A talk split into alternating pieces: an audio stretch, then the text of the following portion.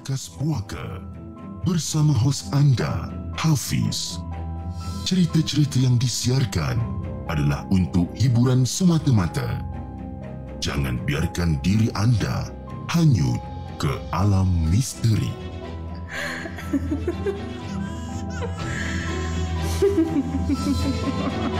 Hello guys, Assalamualaikum. Welcome back to the segment. Nama aku Hafiz dan kepada siapa yang masih belum subscribe, aku harap korang boleh tekan butang subscribe dan kepada siapa yang dah subscribe, thank you so much guys for subscribing. Malam ni Markas uh, Markas Puaka 13 hari bulan 6 2022. Bertemankan saya sekali lagi. Tapi sebelum tu guys, jom kita lain the intro.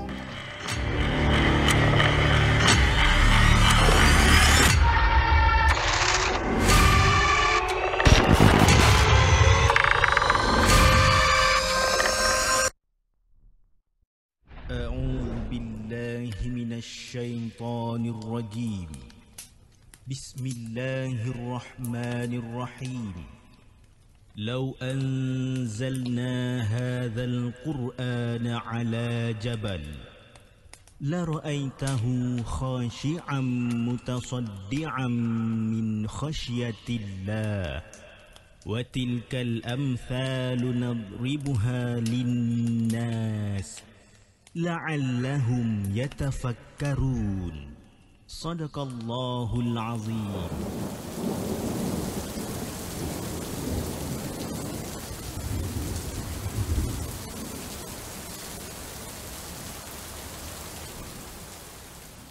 Hello guys, welcome back to the segment. Apa khabar guys? Uh, saya harap anda semua dalam keadaan sihat walafiat. Hari ini hari Isnin 13 hari bulan 6 2022 bertemankan saya sekali lagi dalam rancangan Markas Puaka. Untuk malam ni untuk kita berkongsikan lebih banyak kisah-kisah seram yang kita terima daripada email dan juga ada setengah-setengah yang kita ambil daripada blog-blog yang tertentu. Apa khabar guys? Okey, uh, kita bertegur dulu dengan semua yang hadir pada malam ni. Antara yang terawal kita ada hari ini kita ada Kak Aina, kita ada Dan Winners, kita ada Afi, kita ada Akif Production, Akif Akif Yusri Production. Dia cakap Uh, dah lama tak masuk live uh, live the segment eh. Uh, ini mungkin pasal kes-kes hal study lah ni eh. Dah lama tak masuk. And then kita ada Syamil Gaming, kita ada Conspiracy TV, dia kata salam cik, waalaikumsalam. Dia kata aku rasa uneasy betul lah dengar suara baby tadi tu eh. dia itu suara sound effect orang kan? Dia janganlah kita rasa uneasy ke dan sebagainya. Biasalah tu kan? Suara budak-budak menangis kan? Apa yang kita nak expect betul tak eh? Okey kita ada Markov Zakif kita ada betul ke saya? Mar Marakov Ma, Ma, Ma- Makarov Makarov Zakif. Ha, dan kita ada Am uh, Am Amru Hakim Amru Hakim. Ah ramai juga yang kita ada malam ni. Okey guys. Uh, Hopefully korang semua dalam keadaan sihat. Hari ni hari Isnin Biasalah Monday blues kan Kita pergi kerja Lepas tu balik kerja penat dan sebagainya. Tapi itulah Macam macam saya uh, Inform pada korang sebelum ni pun uh, Yang Markas Poker kita akan beralih uh, Kembali kepada kita punya Waktu asal pada pukul 10.30 malam. Ini disebabkan kerana ada beberapa uh, email dan juga ada beberapa DM daripada uh, penonton-penonton di segmen yang yang membuat request di mana dia kata Abang Fiz boleh tak kalau buat uh, markas poker pukul 10.30 malam sebab dia kata kalau pukul 12 malam tu macam agak lambat sangat and then diorang pun kerja pagi dan sebagainya. Jadi saya cuba untuk uh, uh, untuk cater uh, request uh, request daripada mereka daripada anda semua untuk kita awalkan markas poker untuk malam ni uh, untuk uh, malam ni dan juga hari-hari yang seterusnya. Okey, uh, jom kita konspirasi kata muncul kau buat awal malam ni tengah-tengah malam dengar suara baby nangis bila dekat rumah kau tak ada baby rasa dia lain macam. kan? Eh aku geram betul lah dengan mikrofon ni. Tak tahu kenapa dia punya macam ada clipping sound kan. Tak tahu kenapa. Itulah siapa yang boleh dengar clipping sound tu mesti korang tahu kan. Okey jom kita bacakan kita punya kisah yang pertama untuk malam ini yang di yang ditulis ataupun yang dikongsikan oleh perawat Islam ya dia dia dia dia punya nickname lah eh dia punya nickname dia perawat Islam dengan kisahnya yang berjudul bukan jin syaitan atau malaikat.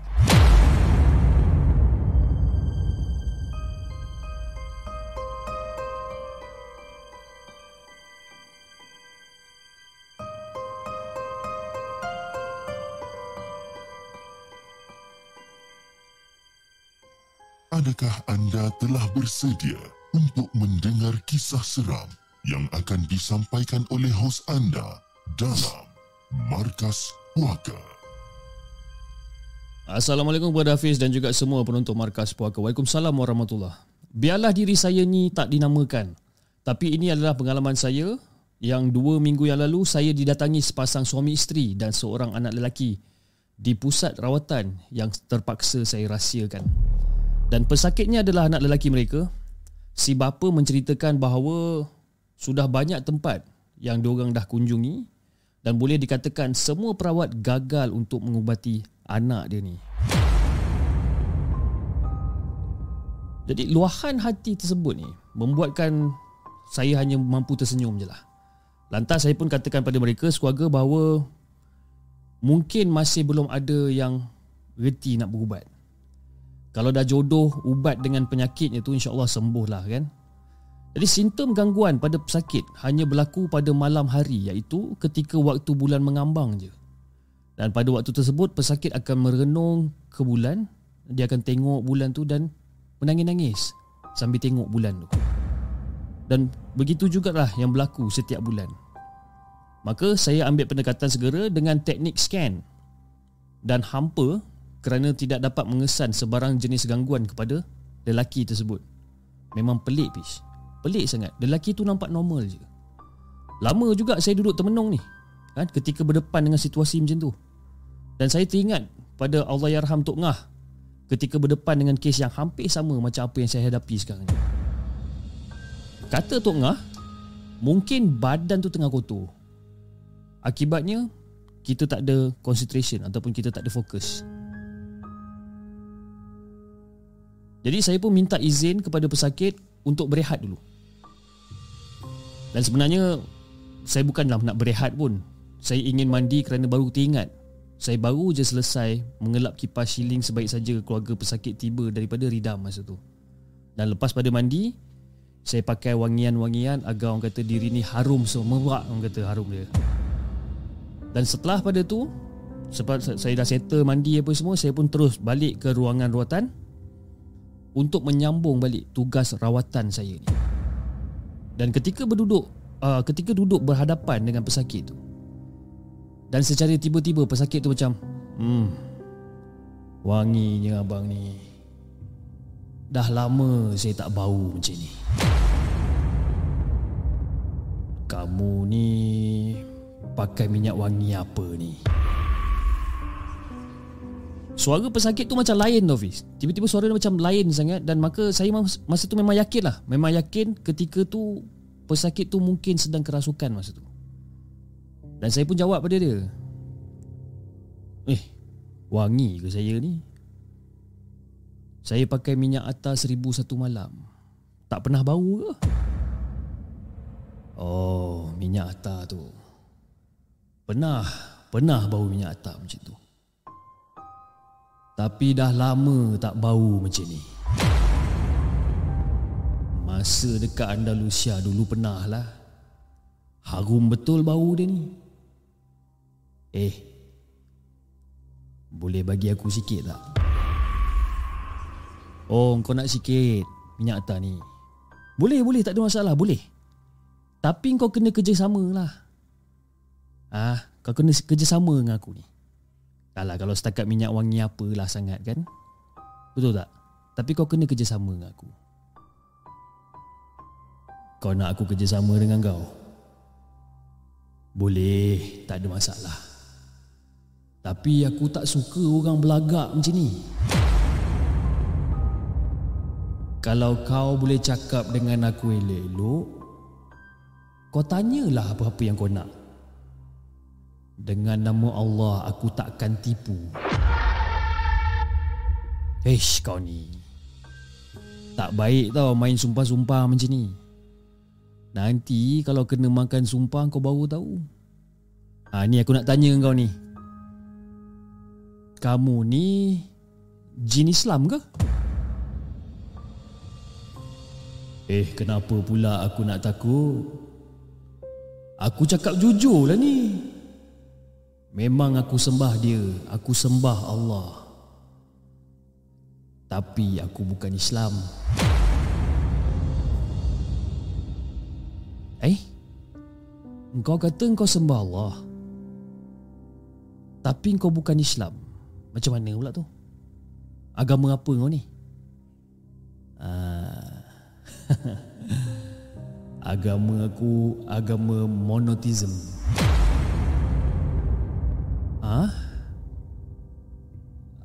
Agama apa tu?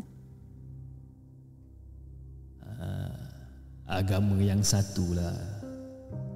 Tuhan hanya satu iaitu Allah Subhanahu Taala.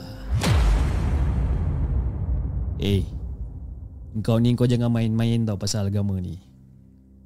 Kan kalau aku dah bagi kau jadi Eh kau Jangan marah Aku tak tipu lah Aku bukan jin Aku bukan syaitan Aku bukan malaikat.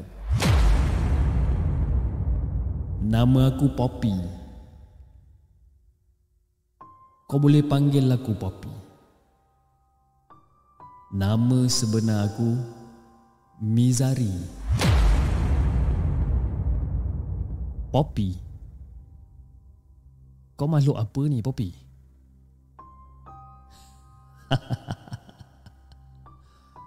Wahai hamba Allah Banyak lagi rahsia Allah yang kau belum tahu Bukan semua rahsia boleh dicapai dengan akal manusia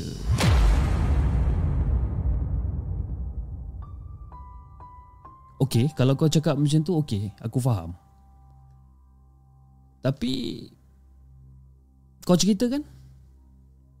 Kau ceritakan apa benda yang aku tak tahu ni aku nak tahu. Kau ceritakan. Kau betul nak tahu ni. aku ni wujud sebelum kaum jin diciptakan lagi. Sebelum banyak puak kami dibinasakan Allah kerana kesalahan kami sendiri.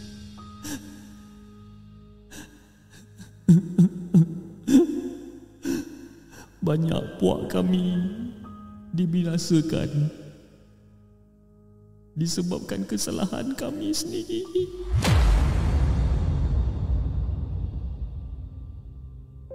Eh, kau okey tak ni? Puak kami ni, puak kami ni dah kurang daripada seribu. Ah, dah, dah kurang daripada seribu. Mungkin kerana kesalahan kami yang kami lakukan Kami tidak diizinkan Allah untuk melahirkan zuriat kami Jadi Fiz, bila aku dengar cerita dia macam ni kan Aku macam terduduk sekejap tau Aku terduduk je dengar si cerita si Poppy ni Ataupun si Mizari ni Dan masa itulah baru aku teringat Akan sebuah buku yang dibaca Karangan Isa Daud Cerita yang diberitahu menepati penerangan yang diberitahu dalam buku tersebut. Jadi aku sambung balik dialog dengan dia. Jadi Poppy kalau macam tu lah Poppy.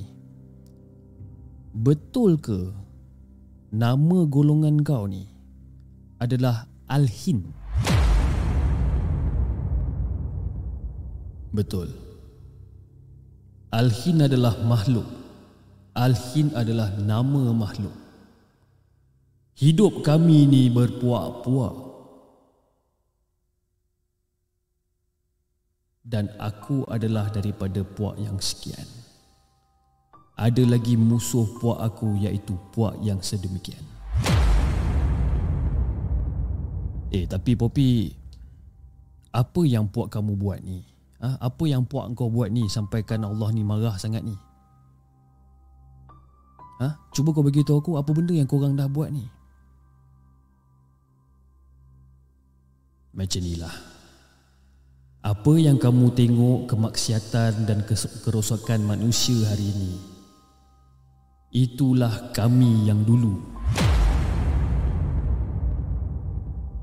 Tapi kau tahu tak Hari ini aku tengok Kerosakan manusia ni lagi hebat daripada apa yang kami lakukan dulu. Wahai makhluk Allah Aku tak ada kuasa Untuk lakukan apa yang kamu Aku tak ada kuasa Untuk lakukan apa pun pada kamu ni. Kecuali dengan izin dia. Kecuali dengan izin Allah SWT Tapi boleh tak kalau aku nak tanya kau?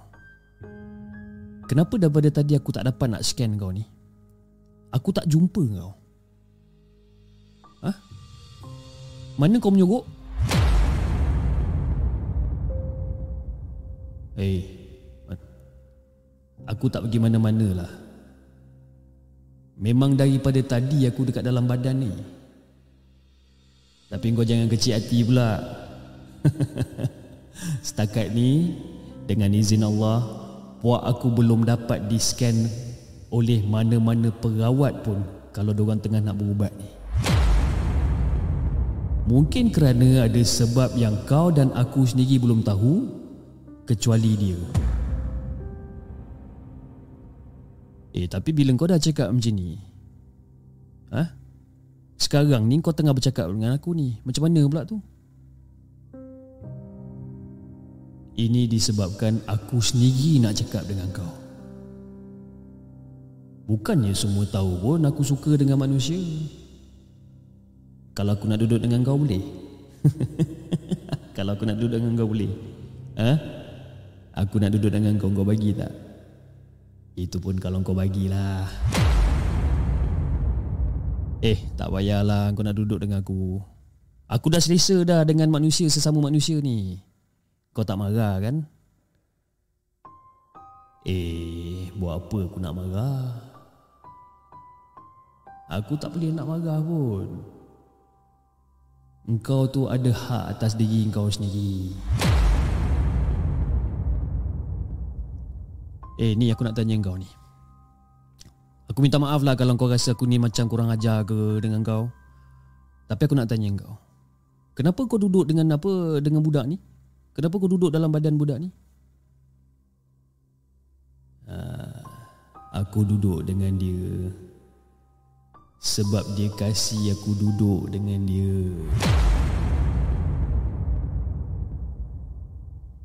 Jadi Fiz Daripada badan pesakit tersebut ni Budak lelaki ni Si Poppy ni ataupun si Mizari ni Menceritakan penemuan dia dengan budak ni Ketika dia berjumpa di salah sebuah pusat rekreasi Di selatan tanah air. Mungkin di Johor Saya pun tak tahu. Katanya lagi Budak tu tak takut langsung dengan dia. Dan cerita tersebut ataupun cerita daripada Poppy ni disahkan sendiri oleh bapa budak ni tau.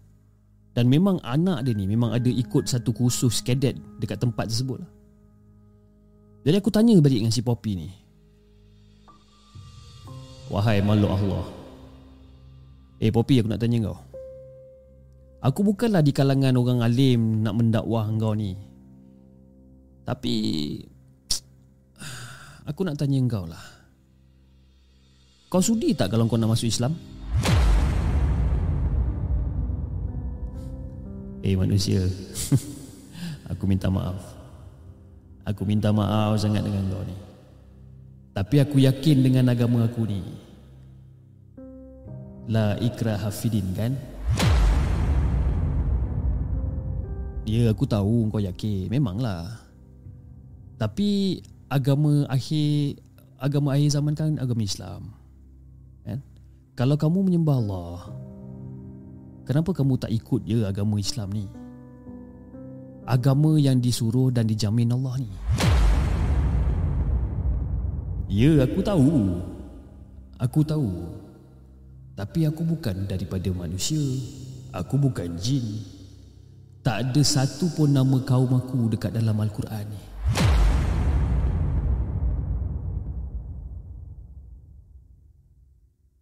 Lalu si Poppy ni pun duk bacakan satu ayat daripada surah Al surah Az-Zariyat, surah Az-Zariyat ayat 56 dengan yang bermaksud dan aku tak menciptakan jin dan manusia melainkan supaya mereka mengabdi kepada aku. Itu potongan ayat yang dibaca. Jadi kau tahu sekarang kan Aku yakin dengan pegangan aku sekarang Aku tak pernah menduakan dia Aku tak pernah menduakan dia. Jadi bila si Poppy ni cakap macam ni Tak ada apa-apa yang mampu aku nak katakan pada dia ni Hafiz. Aku macam terkelu Macam terdiam aku dengar Segala hujah si Poppy ni. Lepas tu aku cakap balik kat dia Cakap okey lah Kalau macam tu lah kata kau Memang dah tak ada apa lah mampu yang aku katakan lah. Tapi dengan nama Allah boleh tak kau keluar daripada badan budak ni? Kesian aku tengok mak bapak budak ni. Ha? Kau tak kesian ke tengok mak bapak budak ni? Kau tak kesian ke tengok mak bapak budak ni? Boleh tak kalau kau tolong keluar daripada badan budak ni? Aku sebenarnya kesian juga. Banyak jugalah duit orang ni habis pergi berubat. Tapi demi Allah, aku memang nak keluar. Memang aku nak keluar. Tapi belum masanya lagi. Okeylah. Kalau kau kata belum masa kau nak keluar, agak-agak kau bila masa tu akan sampai? Aku boleh keluar sekarang tak ada masalah tapi dengan satu syarat. Nah, apa syarat dia? Tapi kalau syarat dia mencirikkan aku memang tak nak lah.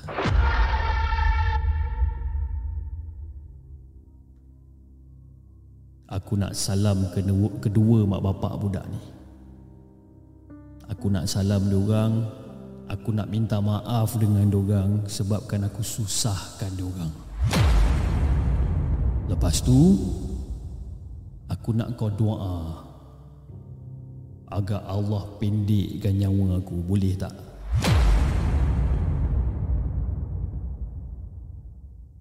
Syarat yang pertama tu insyaAllah lah boleh lah Tapi Aku pelik lah dengan syarat kedua kau ni Kenapa dengan syarat kedua kau ni?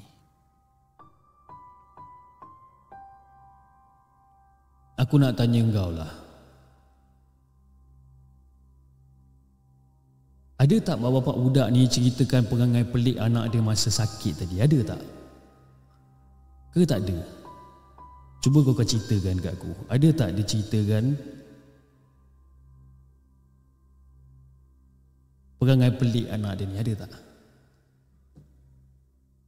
Perangai pelik Perangai pelik yang mana ni?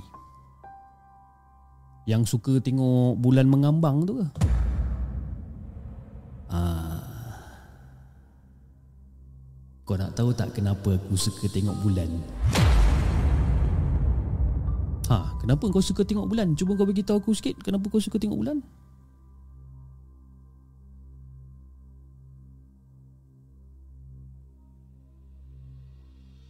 Kenapa kau suka tengok bulan? Kau bagi tahu aku sikit. Aku suka tengok bulan sebabkan aku kira, aku tengah kira umur aku lah. Ha? Kiraan masa aku tu sama macam kalender Islam. Oh, okey faham, faham. Tapi kau still tak jawab lagi soalan aku yang kedua tu. Eh, kau boleh sabar tak? Maksud aku Aku kira umur untuk tahu hayat aku tu Dah lama sangat aku hidup kau tahu tak? Sunyi betul hidup aku ni. Sebab itulah aku nak kau doakan agar, agar Allah pendekkan umur aku ni. Sebab apa? Sebab kan aku hidup dah lama sangat dah. Jadi bila kau cakap umur kau ni macam lama Berapa lama sangat umur kau ni? Cuba kau beritahu sikit Terlalu lama. Terlalu lama. Okeylah insyaAllah. Kalau itu yang kau nak Aku akan cubalah usahakan. Tapi aku nak tanya kau satu soalan terakhir lah Apa yang kau nak tanya? Hmm, boleh tak kalau aku tengok kau?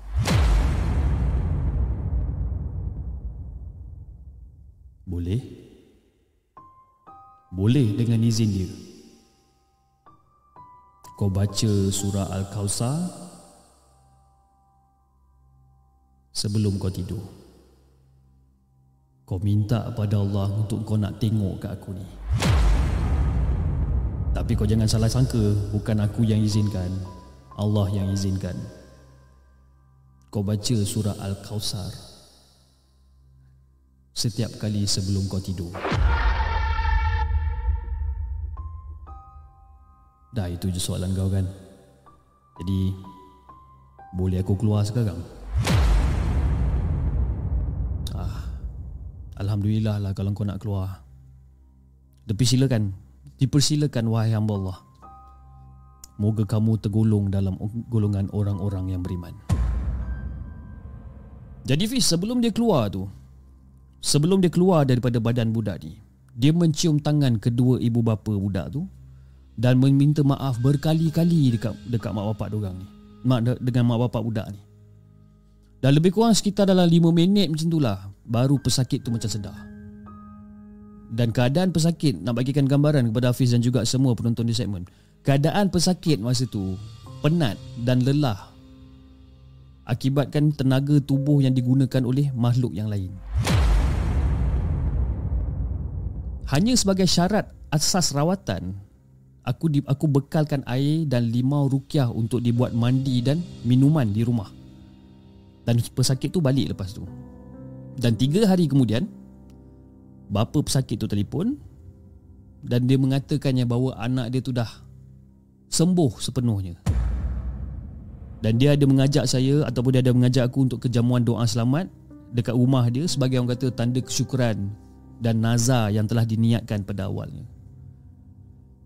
Dan aku juga tengah uh, aku, uh, aku juga telah mengamalkan apa yang dikatakan oleh si Poppy ataupun si Mizari ni. Iaitu membaca surah Al-Kausar sebanyak sekian-sekian kali. Aku tak boleh nak cakap berapa banyak kali. Tapi sebanyak sekian kali. Dan Alhamdulillah aku dapat nampak ataupun aku dapat tengok rupa paras dia ni.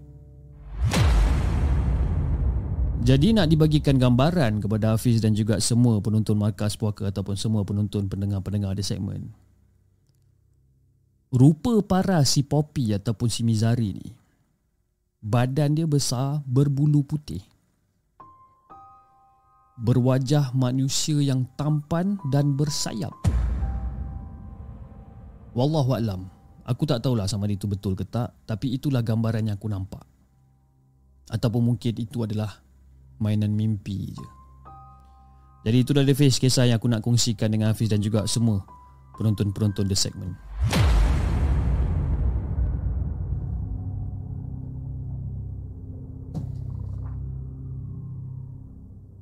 Jangan ke mana-mana.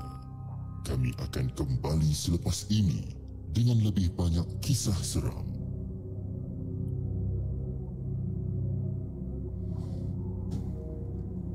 Itu dia guys cerita yang pertama yang dikongsikan oleh perawat Islam Bukan jin, syaitan ataupun malaikat. Lain macam eh cerita dia. Nak baca tadi pun mengemang-mengemang jadinya kan?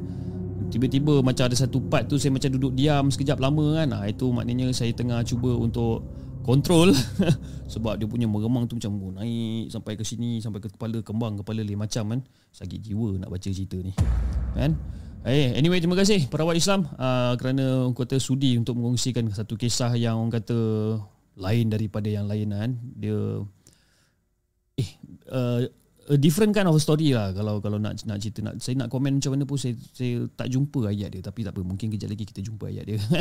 Okey, uh, anyway terima kasih kepada semua yang hadir pada malam ni kita ada Kak No, uh, Kak No pula Cik Guno, kita ada Cik Guno, kita ada Nas Winchester, kita ada Zaf channel, kita ada Nat Nadia Azran, Hamzah, Muhammad Yusof, Amirul, Acap situ kamu cerita uh, selaku moderator untuk malam ni. Dan kita ada Kak No Sabaria, kita ada Syami Gaming, Azwan uh, Azwani Abu Samah pun ada. Siapa lagi? Ada nama-nama yang saya tak sebut lagi ke? Mungkin ada yang tertinggal ke? Eh, kita ada Fat Along, kita ada Syairah Hairul. Okey. Alright, jom. Uh, kita bacakan kisah kita yang kedua untuk malam ini. Kisah yang dikongsikan oleh Cik Misi. Dengan kisah ni yang berjudul Kerana Panadol. Panadol.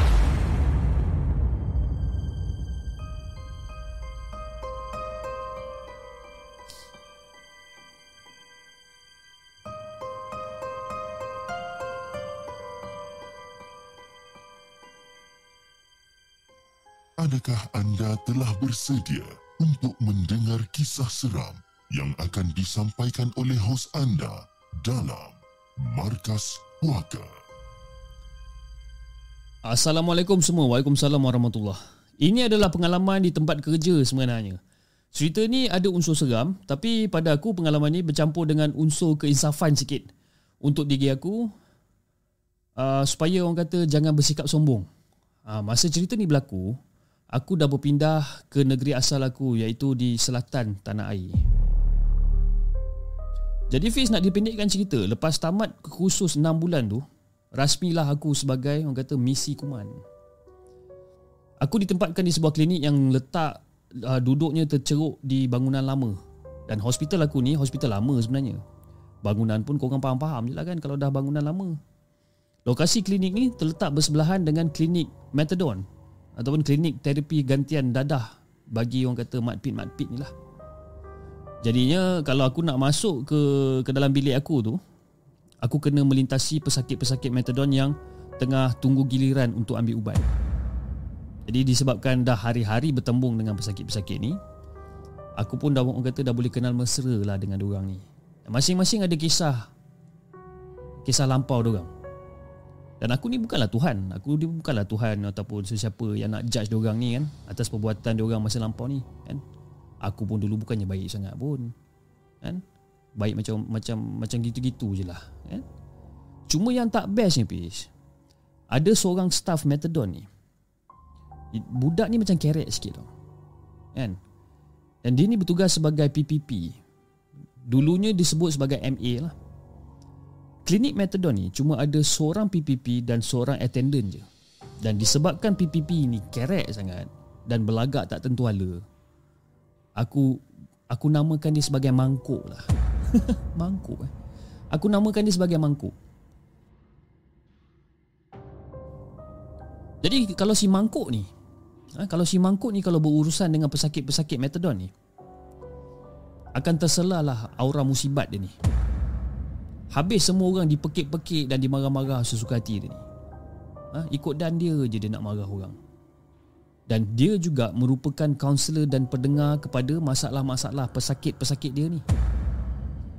Jadi of course lah kan Bila kita ada Masalah Ataupun pesakit-pesakit ni Emosi dia orang ni Kita kenalah jaga Betul tak kan Kalau tak Dikuatiri Pesakit-pesakit ni akan kembali Untuk mengambil dadah Dan Terus terjebak Dalam kancah-kancah yang kotor ni Tapi kalau dah garang Dia mengalahkan singa liar kat hutan Susah pesakit-pesakit ni Nak meluahkan perasaan orang Siapa yang nak luahkan perasaan orang kalau orang kata yang pendengar dia pun garang semacam. Jadi pada satu hari ni aku datang, aku datang kerja lewat sikit dan bila aku sampai, masa tu hujan tengah lebat tau bis. Hujan tengah lebat masa tu. Jadi ramailah pesakit-pesakit yang tak boleh nak balik dan tersadai dekat klinik ni. Jadi masuk je dekat klinik, aku dengar suara si mangkuk ni sama kuat dengan bunyi peti kat luar. Kau bayangkan betapa, betapa kuatnya suara si mangkuk ni. Cakap eh Ni si budak mangkuk ni ada yang kena panah peti tak girang kan. Dan aku pun pasang telinga lah. Aku dengar perbualan orang ni. Lepas tu si mangkuk ni macam, ya, ni apa benda tak balik lagi ni? Ha? Ubat korang dah dapat kan? Korang tunggu apa lagi balik ha?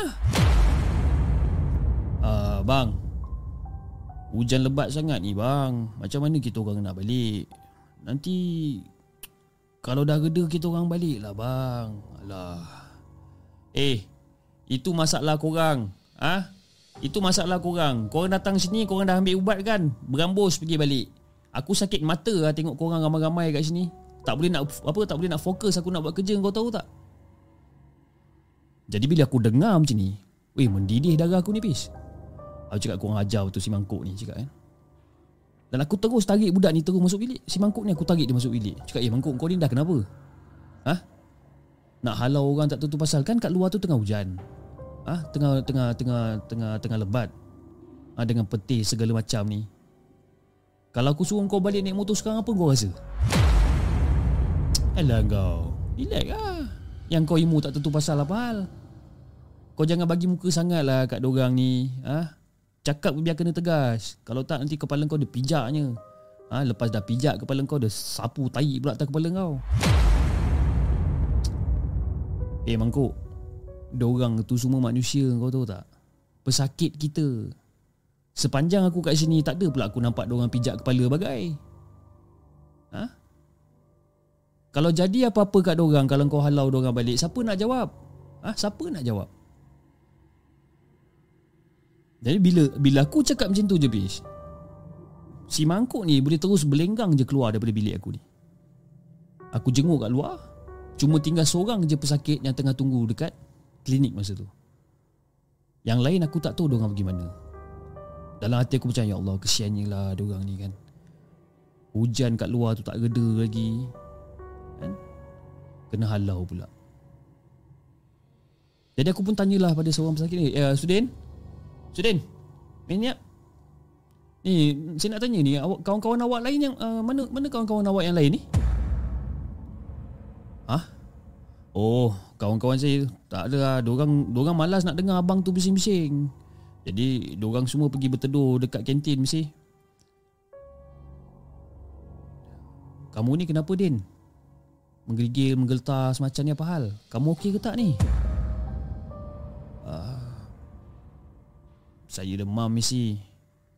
Tadi saya dah minta ubat dengan abang tu tapi dia tak bagi. Tapi tak apalah kan. Saya dah biasa macam ni. Nanti lama-lama okey lah tu misi jangan risaulah. Lah Sudin kamu demam ke Din? Nah sini. Ambil makan ni. Ni lah. Ada ubat ni ha, makan dua biji je tau. Ha, yang lebih tu kamu simpan. Kalau demam lagi kat rumah nanti ha, makan lagi lepas pada 6 jam makan lagi eh. Jadi muka si Sudin ni nampak sedih tau. Nampak sedih bila dia terima ubat paracetamol ni ataupun ubat panadol ni. Dan sambil, dan sambil-sambil tu dia macam ah, Kak terima kasih kak eh Bagi saya ubat ubat demam ni. Lepas tu dia pun perlahan-lahan keluar daripada klinik tu. Jadi keesokan harinya tu Hari Minggu Jadi aku kena datang jugalah kerja macam biasalah kan? Banyak data-data yang belum sempat aku nak key in kan? Dan hari uh, hujan hari ni pula makin lebat makin, makin lebat dan jam masa tu menunjukkan baru pukul 9 pagi. Tapi langit Nak bagikan gambaran Langit dengan suasana sekeliling tu Walaupun pukul 9 pagi Nampak macam 7.30 malam. Punya gelap. Jadi bagi klinik metadon Dibuka setiap hari. Cuma hari minggu ni Kerja sampai pukul 12 tengah hari je. Jadi nak jadikan cerita Fiz Masa aku sampai Tak ada seorang pun pesakit masa tu. Jadi aku sampai Aku letak bag Aku pun terus Aku shoot Type. Type kan Sampai aku tengok jam masa tu dah pukul 11.30 pagi. Jadi untuk meredakan pinggang aku yang tengah lenguh ni Aku pun bangun lah daripada kursi tu. Aku tengah dah habis kerja tu aku bangun. Aku pun berjalanlah keluar daripada bilik aku. Dan sampai je dekat pintu muka uh, Pintu pintu uh, muka pintu bilik aku ni Aku nampak ada seorang lelaki ni tengah berdiri. Dan gambaran lelaki yang tengah berdiri ni Dia tengah pakai baju uh, baju hujan Dan ber, uh, dan kepala bertutup hood Sambil menunduk masa tu. Jadi aku ingatkan si Sudin lah. Aku cakap eh uh, Sudin awak buat apa ke benda kat luar ni Din? Awak dah makan ubat ke belum ni Din? Uh, Tak apalah kak. Saya datang ni nak pulangkan balik. Panadol yang akak bagi semalam. Saya dah makan 4 biji dah. Lah Din. Yang awak nak pulangkan balik ni kenapa Din? Kan dah saya suruh awak simpan aja kat rumah Kan? Kok kalau demam lagi ke apa ke Kan senang. Tak payah nak ulang alik datang klinik. Tak apalah kak. Saya dah tak perlukan dah Panadol ni lagi dah. Terima kasih lah.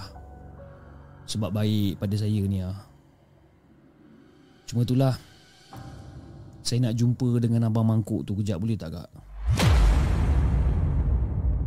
Jadi disebabkan si Sudin ni tak berhenti-henti untuk cuba pulangkan Panadol ni dekat aku, aku pun ambil lah Panadol ni.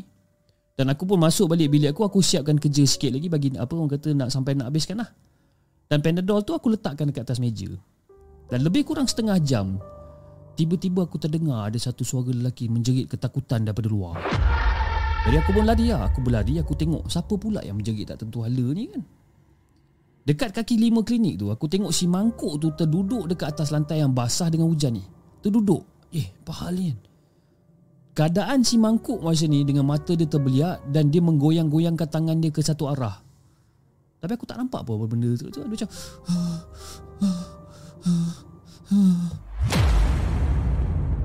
Si mangkuk ni tak boleh nak cakap apa-apa. Muka dia tu pis Pucat lesi pis muka dia. Tangan dengan satu badan tu menggeletar macam orang kata seolah-olah macam kena kena sampuk hantu pun ya juga si mangkuk ni. Dan aku pun aku nak pegang pun kata macam tak kena gaya. Yalah kita bukan murim kan. Takkan kita nak pegang susu hati pula kan. Nasib baik masa tu si Mail. Si Mail tu attendant tu keluar daripada daripada bilik klinik tu. Lepas tu si Mail macam, "Eh kak, kenapa si mangkuk ni kak?" Entahlah Mail. Saya akak dengar ada suara orang menjerit-jerit Bila akak keluar daripada bilik Tengok si mangkuk ni macam ni lah Dengan menggeletarnya Lepas tu dengan tangan dia menggigit-gigit Tak tahu apa hal Jadi sebabkan kita orang dah tak tahu nak buat apa-apa Pis. Si Mail ni baca lah ayat kursi masa tu. Dia baca, baca, baca, baca. Beransur-ansur pulih lah. Orang kata si mangkuk ni. Kan, Mangkuk ni tiba-tiba macam dah kembali tenang. Tapi dia masih tak mampu nak bercakap apa-apa. Di samping muka dia yang masih pucat lagi jadi terpaksa lah hantar dia balik ke rumah Sebab si mangkuk ni dah macam patung orang kata. Keras, kejung kat situ kan Bila tanya tak ada respon apa-apa. Bila tanya tak ada respon. Tapi bila dalam keadaan macam tu Aku pun tiba-tiba macam seram sejuk tu Pis Rasa macam ada benda yang tak kena. Macam apa hal lah Dan seminggu jugalah si mangkuk ni MC Jadi bila lepas pada seminggu Naik kerja je Aku terus soal siasat si mangkuk ni. Eh Aku nak tanya kau ni Kau apa hal itu ha? Menjerit-jerit kat luar Lepas tu terduduk Lepas tu kau macam ketakutan Kau apa hal? Tak tahulah kak. Aku tak tahu nak cakap macam mana lah kak. Sebenarnya Masa hari tu Aku tengah tengok Facebook tau. Aku tengah tengok Facebook Pesakitku semua dah datang Dah bagi makan apa Dah datang Dah makan ubat. Cuma tinggal si Sudin je Yang belum datang lagi. Aku tunggulah dia kan. Aku tunggu dia. Lepas tu tiba-tiba ada orang ketuk pintu bilik aku. Aku agak macam ah, Ini confirm Sudin lah Cakap kan Jadi aku pun dah ready tau kak. Aku dah ready nak marah ha, dengan si Sudin ni. Apa hal si datang apa datang lambat? Ah, Lepas tu apa jadi? Lepas tu kak Masa aku buka pintu tu Aku tengok tak ada orang pun. Aku pergi kat klinik apa Dekat pintu klinik tu Aku agak dia bermain-main. Aku ingatkan si Sudin duduk main-main. Lepas tu Aku tengok si Sudin ada berdiri membelakangi aku masa tu kak. Belum sempat aku jerit kak Belum sempat aku jerit Tiba-tiba dia main-main dengan jarinya Cuk, Apa hal ni? Apa dia jadi sebenarnya ni? Hah? Tak ada kak Belum sempat aku nak jerit kak Si Sudin tu pusing muka dia kak Dia pusing muka dia kak aku kak Kau tahu Kau tahu kak mata Sudin putih semua kak masa tu Masa mata putih apa mata Sudin putih semua ni dia senyum kat aku kat masa tu. Dan masa dia senyum dan masa dia buka mulut dia kak mulut dia tu keluar ulat banyak kat ulat mulut. Lepas tu kan dia cakap dia cakap aduh dia cakap dia cakap apalah mangkuk bagi tahu aku betul-betul boleh tak dia cakap Abang dah tak nak marah saya lagi ke? Dia cakap macam tu kak Itu yang aku lari lintang pungkang tu Dan masa aku tengah MC kak Si Mail ada call aku Mail call aku dekat rumah Lepas tu Mail cakap apa? Ah, Mail bagi tahu yang Sudin dah meninggal dunia malam masa masa, masa tengah tidur. Dah meninggal. Bila masa pula si Sudin meninggal? Sudin meninggal kak masa hari yang aku kena kacau tu kak.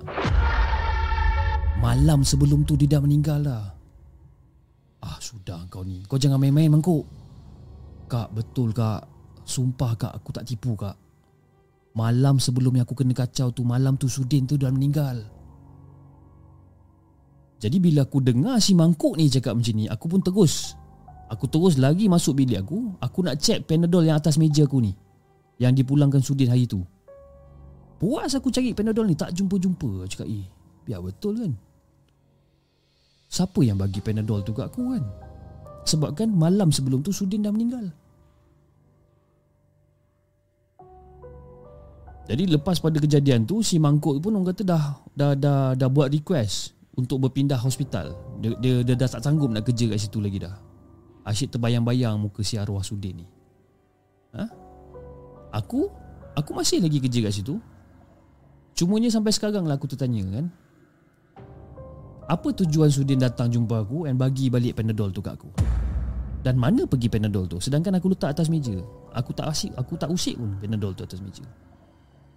Tapi yang bagusnya Pish Arwah tak pernah kacau aku pun. Arwah tak pernah kacau aku. Dan mungkin ini adalah satu pengajaran yang sangat-sangat bermakna bagi si mangkuk tu. Kan? Supaya layan orang dengan lebih elok Di masa-masa yang akan datang. Jadi itu dari Hafiz Cerita yang aku nak kongsikan dengan Hafiz dan juga semua Penonton Markas Puaka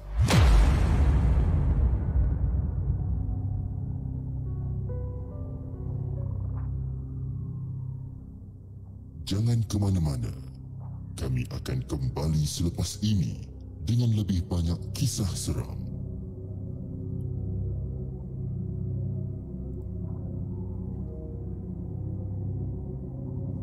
Itu dekat cerita yang dikongsikan oleh Cik Misi kerana Panadol eh. Cerita pasal tapi dia bagi nama nama orang tu mangkuk eh. Kita bila kita nak baca dialog mangkuk ni pun rasa macam sebab salah baca kan. Mangkuk mangkuk kan. Mangkuk ayun betul eh tapi itulah eh itu antara orang kata mungkin uh, apa orang kata diselit sedikit pengajaran daripada cerita yang di apa yang di, dikongsikan oleh Cik Misi ni. Kata you know Ialah sebabkan karakter pada si mangkuk ni adalah orang yang sangat kurang ajar lah. Orang yang sangat orang kata jenis yang tak orang kata cakap main lepas dan sebagainya kan. Jenis tak jaga hati orang dan sebagainya. Jadi mungkin disebabkan tu you know uh, arwah Sudin ni mungkin menyimpan dendam ke apa sebelum dia meninggal dan sebagainya. Dan dan pada keesokan harinya itu dia datang dan ganggu si mangkuk ni kan. Uh, mungkin orang kata nak nak nak bagi lesson lah kan dekat si mangkuk ni kan. Kau nak kacau apa kau nak marah aku sangat kan. Lepas tu aku tanya kau abang tak nak marah saya lagi ke? Kan? Ha, dengan dengan dengan mulut bulat dan sebagainya. Eh seram eh. Mangkuk punya mangkuk. Kan? Macam abang apa? Muhammad Amin bin Roslan kan mangkuk punya mangkuk kan? Mangkuk punya mangkuk. Eh eh Cik Sophia kita ada Cik Sophia kali ni mana pergi ya lama tak nampak Cik Sophia eh bila kita nak buat kita punya call eh? Sebab saya ada mesej awak dekat ni dekat dekat Discord. Tapi macam biasalah bila saya mesej awak dekat Discord saya disidai. Kena sidai. Tak apalah kan. Orang dah sidai kita kan. Biar sampai kering lah cerita dia. Kan? Okeylah, jom kita bacakan kisah kita yang ketiga. Kisah yang dikongsikan oleh Faiza. Faiza dengan kisahnya yang berjudul Kejap eh kita tengok kisah dia apa apa nama kisah dia. Sekejap ya guys eh. Minta maaf. Saya punya uh, Microsoft Word uh, saya baca saya baca dekat Microsoft Word kan. Microsoft Word saya ni tiba-tiba dia macam hang pula. Eh geram betul kan. Time-time macam ni lah dia baru nak hang eh. Okey dengan kisah dia yang berjudul Tiga Makhluk Satu Rumah.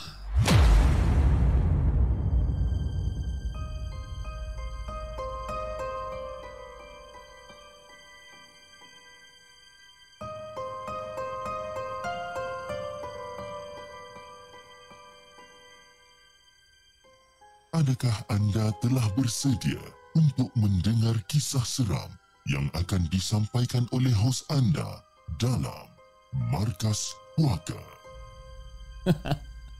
kan?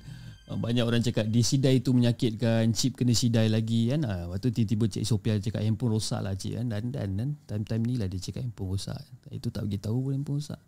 Tak apalah orang tak sudi nak cakap kita macam mana uh, Azwani Abu Samar kata ada story tapi nak hantar kat mana hantar dekat hellosegment@gmail.com okey hellosegment@gmail.com okey jom kita bacakan kisah kita yang seterusnya Assalamualaikum di segmen Markas Puaka Waalaikumsalam warahmatullahi Tentu korang pernah dengar ataupun mungkin korang pernah alami sendiri benda yang dipanggil saka atau yang sekutu dengan dia.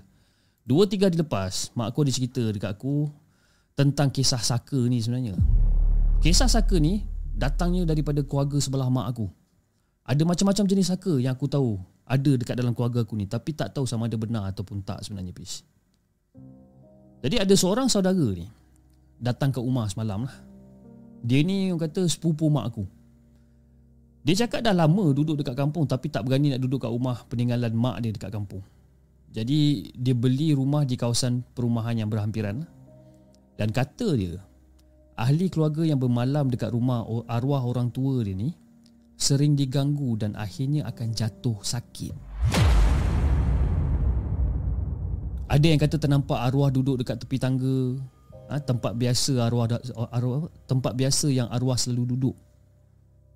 adik-beradik yang balik ke kampung pada mula dia berhajat nak memeriahkan semula lah rumah orang tua dia orang ni. Tapi dia orang macam tergamam apabila sedang asyik berborak tengah sibuk sembang sembang sembang tiba-tiba dia orang nampak kelibat arwah melintas betul-betul dekat depan mata dia orang ni. Kan? Dan sejak pada tu Fish, rumah tersebut bertambah suram dan sekali dan sesekali ada anak-anak yang balik menjengah dan membersihkan rumah tersebut tapi dia orang tak tidur kat sana. Dia datang mungkin dalam pagi atau tengah hari bersih-bersihkan kawasan rumah, sapu dekat dalam rumah dan sebagainya.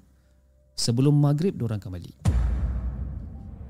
Jadi pada menurut sepupu mak aku ni ada tiga jenis makhluk halus yang menghuni rumah tersebut. Yang pertama, berupa perempuan memakai telekung putih. Yang kedua berupa lelaki pendek yang sering berbaju t-shirt dan berseluar pendek.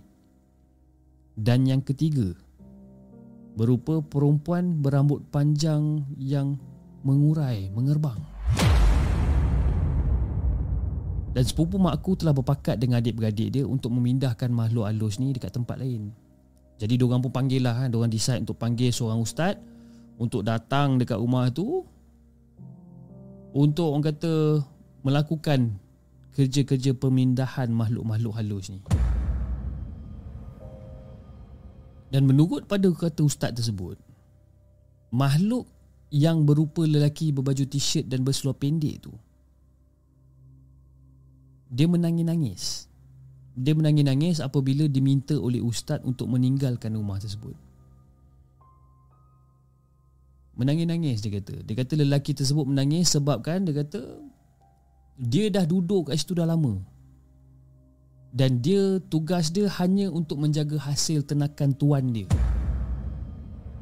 Dan bila ustaz tu macam halau dia keluar Ataupun suruh dia tinggalkan rumah tu Dia menangis-nangis macam sedih sangat Eh, walaupun tuan dia, walaupun tenakan tuan dia tu dah tak ada dan tuan dia pun dah meninggal dunia, dia tetap setia dekat situ. Dia tetap setia kat situ dan bertindak menjaga rumah peninggalan tuan dia pula. Jadi si ustaz ni pujuk lah. Si ustaz ni duduk pujuk, pujuk, pujuk, pujuk. Akhirnya si makhluk tu pun bersetuju untuk dipindahkan walaupun dengan orang kata menangis. Beria-ria menangis. Ya, menangis macam Kenapa aku nak kena tinggalkan rumah ni? Aku setia tunggu kat sini Aku nak jaga rumah ni Sampai hati kan. Sampai hati kau buat aku macam ni. Pelik kan? Menangis-nangis. Terisak-isak menangis ni. Tapi tapi yang makhluk yang bertelekung makhluk yang bertelekung yang bertelekung putih tu ha, yang tu dia dia tak diusir. Kerana dikatanya tidak mendatangkan mudarat yang makhluk bertelekung putih ni dan makhluk yang ketiga iaitu yang yang berambut panjang tu ha, dia antara makhluk yang paling susah untuk ditangkap sebenarnya. Dan kata ustaz memang susah. Memang kata setiap kali ustaz tu datang dia akan lari. Setiap kali ustaz tu datang dia akan lari. Walaupun ustaz pernah nampak dia akan lari. Dan sampai sekarang Masih belum dapat ditangkap lagi Makhluk yang ketiga tu Iaitu makhluk yang berambut panjang tu? Jadi itulah Davis. Kisah seram Ataupun kisah misteri Tentang saka yang aku nak kongsikan dengan Hafiz Dan juga semua penonton The Segment.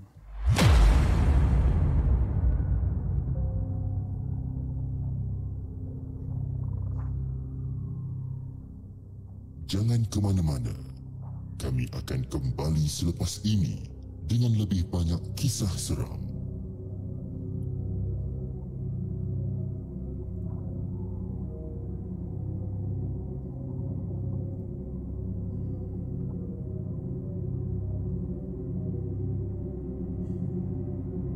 Itu dia guys cerita yang dikongsikan oleh Faizah dengan uh, kisah dia berjudul Tiga Makhluk Satu Rumah eh. Uh, tapi itulah kan kalau kita cerita pasal saka saya, saya saya tak adalah orang kata banyak sangat pengetahuan tentang orang kata tentang saka ni tapi macam uh, setengah penonton-penonton dari apa the segment uh, sebagai contoh Hafiz Ishak sebagai contoh eh uh, dia dia mungkin lebih orang kata lebih arif ataupun lebih lebih orang kata lebih lebih biasalah dengan orang kata dengan dengan cerita-cerita saka ni kan. Jadi saya pun tak tahu kenapa orang-orang dulu menggunakan saka dan sebagainya. Apa yang saya tahu ialah you know yang orang nak pakai saka untuk jaga jaga tanah, jaga hasil tenakan, you know.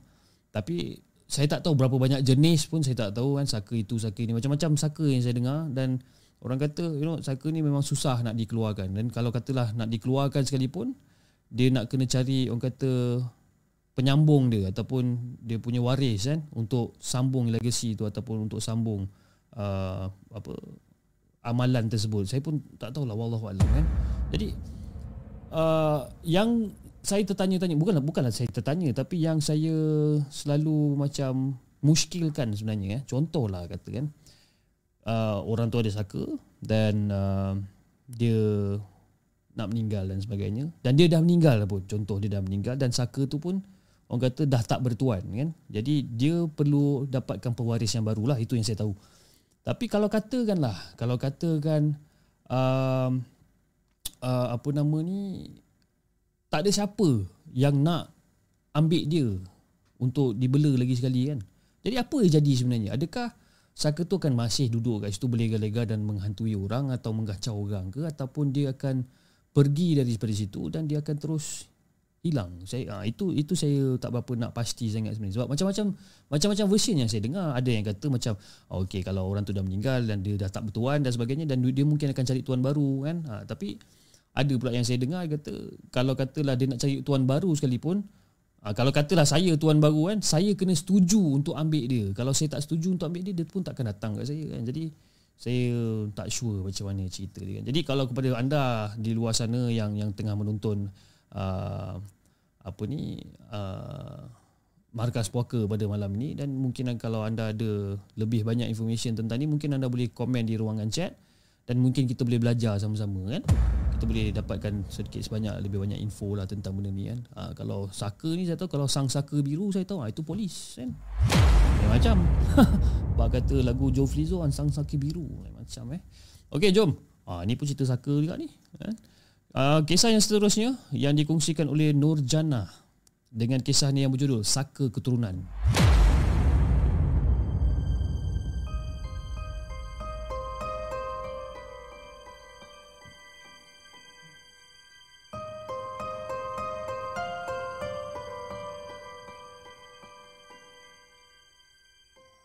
Adakah anda telah bersedia untuk mendengar kisah seram yang akan disampaikan oleh hos anda dalam Markas Puaka. Assalamualaikum dan salam sejahtera wahai warga-warga Markas Puaka. Waalaikumsalam warahmatullahi Pada mulanya, saya tak pernah menyedari yang saya ini benar-benar ada saka keturunan sebenarnya. Ya, saka keturunan. Dan peristiwa ini terjadi pada tahun 2014. Ketika itu, saya dapat merasakan ada yang seolah-olah memerhatikan setiap gerak-geri saya sebenarnya. Jadi sejak dari itu, apabila saya tidur, badan saya bagaikan orang kata ditindih benda berat. Dan setiap malam saya akan bermimpi jatuh daripada tempat yang sangat-sangat tinggi. Seolah-olah macam jatuh daripada bangunan tinggi lah. Bangunan yang 50 tingkat, 30 tingkat kan. Dan ada pada satu hari itu ketika saya sedang bersama dengan anak-anak saya di ruang tamu saya pernah ternampak ataupun terlihat kelibat yang menyerupai haiwan yang berbulu besar. Dan untuk pengetahuan pembaca ataupun untuk pengetahuan pendengar, pendengar di segmen. Setiap kali saya berubat, saya selalu terdengar ada suara, satu suara yang garau yang kurang butir bicara yang saya sendiri tak tahu apa benda tu sebenarnya. Dan benda tu seolah-olah macam meminta saya untuk menjadi tuan dia. Dan dia mahu saya nak apa menjaga dia. Namun saya ingin membuangnya kerana saya tak tak pernah percaya pada jin dengan setan sebenarnya. Saya tak pernah percaya Dan apabila saya ingin menunaikan solat Ada yang membisik kat telinga saya Supaya jangan solat. Kan? Saya bersolat kan? Allahu Akbar. Hei Kau buat apa tu? Janganlah solat. Nak solat-solat ni nak buat apa? Setiap kali Setiap kali saya nak tunaikan solat je Mesti je. Ada je benda yang bisik kat telinga saya ni Supaya kita jangan solat Tapi saya saya kata saya cuba untuk kuatkan diri Saya tepis benda-benda ni semua Dan saya cuba Untuk selesaikan solat saya Adakah saka keturunan ni akan terus menghantui diri saya ni? Saya tak nak semua benda ni Dan kenapa saya yang dipilihnya? Dan untuk pengetahuan Hafiz dan juga semua para pendengar di segmen Anak saya pernah nampak saya dekat ruang tamu. Padahal waktu tu saya tengah tidur masa tu. Dan anak saya pernah tegur saya. Mak Mak Mak kenapa tak tidur lagi mak? Jadi bila anak saya tegur dia kata, Mak kenapa tak tidur lagi? Benda yang disangka saya tu berubah wajah. Berubah wajah, muka berulat, rambut panjang dan bertaring. Memandang tepat dekat arah anak saya dengan pandangan mata yang sangat-sangat tajam, Fish. Jadi bila anak saya nampak benda macam ni, dia terus bangun lah. Dia terus bangun dan terus berlari masuk ke dalam bilik. Dan masa tu masa dia masuk bilik tu dia cubalah untuk kejutkan saya, untuk tunjukkan pada saya apa yang apa yang dia nampak, apa yang jadi pada dia. Dan apabila saya bangun dan saya nak keluar ke ruang tamu untuk tengok dengan mata kepala saya sendiri, benda tu terlebih dahulu gaib daripada pandangan mata. Dan lepas pada kejadian tu anak saya demam berhari-hari panjang, lama demam dia. Puas juga saya bis ya, cari jalan ikhtiar, cari jalan penyelesaian puas. Dan pada tahun lepas saya dah nekat untuk buang saka keturunan ni. Iaitu pada 31 Ogos Pada masa tu Aku telah berubat dengan seorang ustaz ni Dan cara perubatan Untuk membuang saka ni ke dalam botol Itu cara dia jadi saya dengan suami pun dah setujulah untuk buang benda ni. Dan selepas saya dimandikan cara perubatan rahsia, cara perubatannya rahsia lah kata. Dimandikan dengan pembantu yang perempuan. Dan selepas dimandikan dada saya ni dia terasa macam berdebar-debar tau. Berdebar-debar rasa gelisah. Dan saya dengar benda tu kembali kepada tubuh saya ni. Dan ustaz yang merawat saya masa tu Dia berinteraksi dengan benda tu. Dan masa tu Nak bagikan gambaran Saya hanya boleh dengar je perbualan Antara dua orang ni. Sedangkan saya tak boleh nak buat apa-apa Saya macam kaku kat situ. Kan? Tapi saya boleh dengar Perbualan antara dua orang ni. Sehinggalah orang kata Badan saya ni betul-betul lemah Dan saya pengsan dekat situ. Dan apabila saya sedar Saka keturunan yang menghantui hidup saya ni telah dimasukkan ke dalam botol dan dibuang ke sungai sejak daripada hari itu. Dan sejak pada hari itu jugalah saya tak adalah lagi orang kata mengalami mimpi-mimpi yang pelik ni. Terjun bangunan, mimpi lemas, ha, mimpi menyusukan bayi dan sebagainya tak ada dah.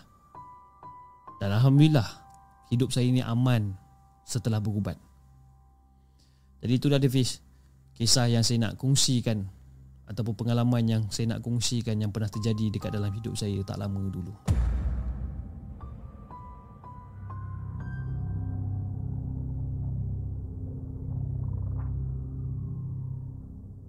Jangan ke mana-mana. Kami akan kembali selepas ini dengan lebih banyak kisah seram.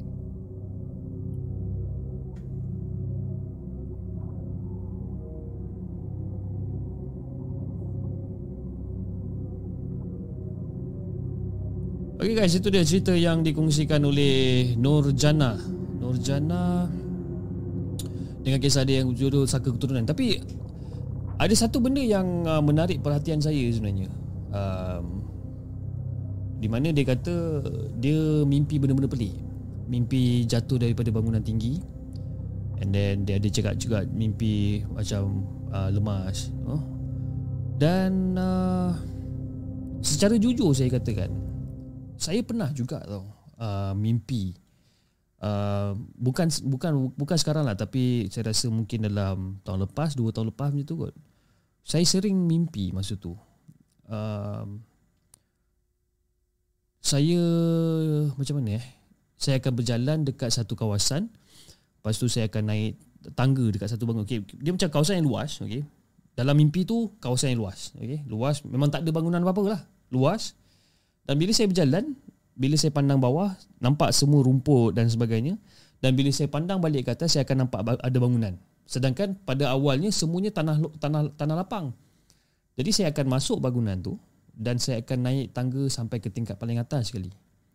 Dan saya akan berdiri betul-betul dekat hujung bucu bangunan tu. Dan saya akan just rebahkan badan saya tu. Saya nak kata macam macam terjun bangunan lah lebih kurang dan bila saya rebahkan badan, badan saya Memang saya dalam mimpi tu Saya memang dapat rasakan yang macam Dia punya gayat tu kan. Bila kita jatuh daripada tempat tinggi Dia punya gayat tu macam mana. Dan sampai betul-betul Sebelum hampir sampai ke tanah tu Saya akan terjaga. Dan bila saya terjaga Badan saya berpeluh Macam orang gila. Dan orang kata Seolah-olah macam mengah Macam penat. Macam tak cukup nafas gitu. Dan benda ni berlaku kat saya pun adalah ada a few times lah lebih kurang dalam 2 3 kali jugalah berlaku kan. Yang mimpi jatuh daripada bangunan tinggi. Itu yang pertama. Yang kedua mimpi yang saya dapat saya yang bagi saya pelik eh. Uh, yang saya dapat sebelum ni uh, saya bergaduh dengan orang. Saya bergaduh dengan orang rebahkan bangunan rebahkan badan eh. Wah, Cik Sophia ni ada saja kan. Rebahkan badan okey. Uh, mimpi saya bergaduh dengan orang bila saya bergaduh dengan orang ni memang hati tengah membara panas kan? Tapi saya dah tahu saya saya memang tahu yang saya nak pukul orang tu dengan orang kata dengan oh, tenaga yang yang yang kuat lah dengan hayunan yang sangat kuat. Tapi bila sampai dekat muka orang tu dia macam jadi slow macam tu. Tu kan. Ha, jadi dia punya frustrated tu lain macam. Jadi uh, dap, uh, itu mimpi antara mimpi-mimpi yang pelik. Tapi uh, itu berlaku pada tahun lepas atau dua tahun lepas macam itulah tapi sekarang alhamdulillah tak adalah saya mimpi-mimpi benda-benda pelik macam tu kan. Cuma dululah dulu saya pernah mimpi jatuh daripada bangunan mimpi pukul orang. Tapi bila sampai dekat muka orang tu dia jadi perlahan kan. Jadi tak tahulah apa kan wallahu alam. Jadi macam ada setengah-setengah orang ataupun uh, Hafiz Isak cakap bila mimpi gaduh memang macam tak nak pergi cip. Ah, kan? Betul Memang bergaduh ya-ya ni kan. Tapi bila sampai kat muka ke nak tendang dia Dia jadi macam slow. Dia Tak tahu apa hal kan?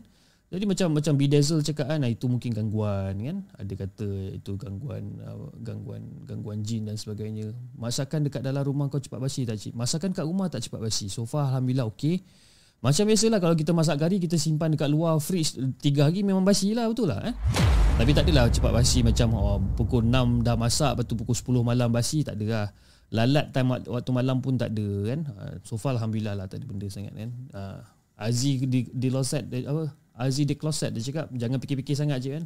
Badan penat sangat tu ha, mungkin jugalah badan penat kita ambil yang positif lah eh. Okey, jom kita bacakan kisah kita yang seterusnya. Uh, kisah dia tak bagi nama dia tak bagi tajuk. Terima kasih sangat-sangat kan uh, kejap saya cuba tengok dekat dalam jalan cerita dia dia ada tak nama dia? Tak ada. Okey jom. Kita bacakan kisah kita yang seterusnya. Dalam rancangan markas puaka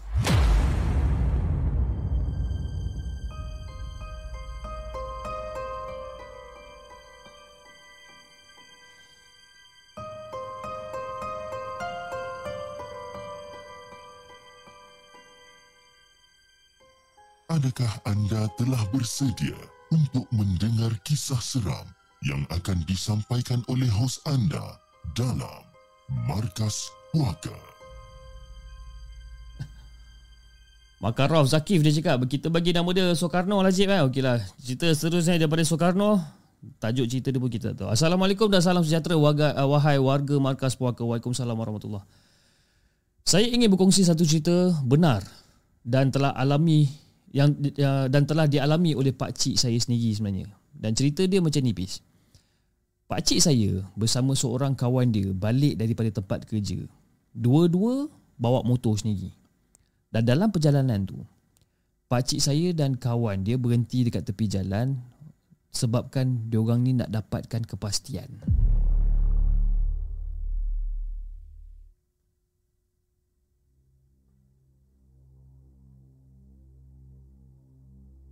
Jadi masa tu pakcik pun cakap uh, Kabir Bir Eh kita ni nak lalu jalan shortcut ni tapi jalan dia ni gelap lah Kiri kanan hutan lah uh, Kau ikut belakang aku boleh tak? Jangan jangan jauh sikit pun tak apa Jangan jauh jauh sangat kan? Kau follow belakang aku Lalu jalan shortcut ni gelap tau Ah, yelah, yelah, yelah, yelah. Kan? Kita follow je lah jalan shortcut ni kan? Janji cepat sampai rumah Aku dah penat ni Aku dah penat kerja ni kan? Lagipun dah lewat malam dah ni kan? Nak ikut jalan biasa jauh lah Kita ikut jalan jalan shortcut ni Okey okey okey. Tapi kalau kita ikut jalan shortcut ni orang kata tempat ni keras tau. Aku ada kata kunci. Aku ada kata kunci untuk kita lepas. Eh, aku ada kata kunci untuk kita lepas kita dah lalu jalan tu. Ah, kata kunci. Kata kunci apa benda kau pula ni kau nak password password pula ni. Kata kunci apa? Tak tak tak macam ni macam ni Kata kunci ni sebenarnya Lepas kita dah lalu jalan gelap tu Kita berhenti tepi jalan tau Okay Lepas kita dah berhenti Kita kena mengucap Eh kau kena mengucap Kau kena mengucap dengan aku? Aku kena mengucap depan kau Kau kena mengucap depan aku ha, Kalau betul-betul lah Weh kau ni kan? Time-time ni lah kau nak main-main kan Ah, mengucap depan kau lah, mengucap depan aku lah. Kau jangan main-main boleh tak? Aku nak balik ni. Eh, suka tinggal lah. Nak mengucap-mengucap lah, okey lah. Jadi pak cik, pak cik saya pun bawa lah motor. Bawa motor dengan kawan dia ni. Ikutlah jalan shortcut tu. Kawan dia tu follow lah. Rapat daripada belakang. Follow. Rapat je daripada belakang kan. Dan nak bagikan gambaran Fil Laluan kat situ dia macam agak gelap tau Agak gelap Sunyi tapi disebabkan diorang nak cepat balik, nak cepat sampai rumah, diorang ikut jalan shortcut ni. Dan apabila diorang sampai dekat akhir laluan jalan yang gelap tu, pak cik saya ni berhenti dekat tepi dan tunggu kawan dia sampai seperti mana yang diorang tengah janji kan. Yang diorang dah, dah apa yang diorang dah janji. Kan? Dia pun bawa duk duk duk duk duk duk tu parking tepi duk duk duk duk duk duk parking tepi.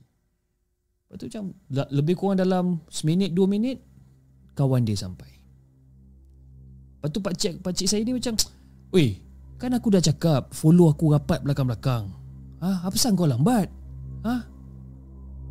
Dah lah muka kau tengah cuak ni, apa hal kau ni? Kau takut ke kita berhenti tepi jalan ni? Kau jangan takut sangat lah.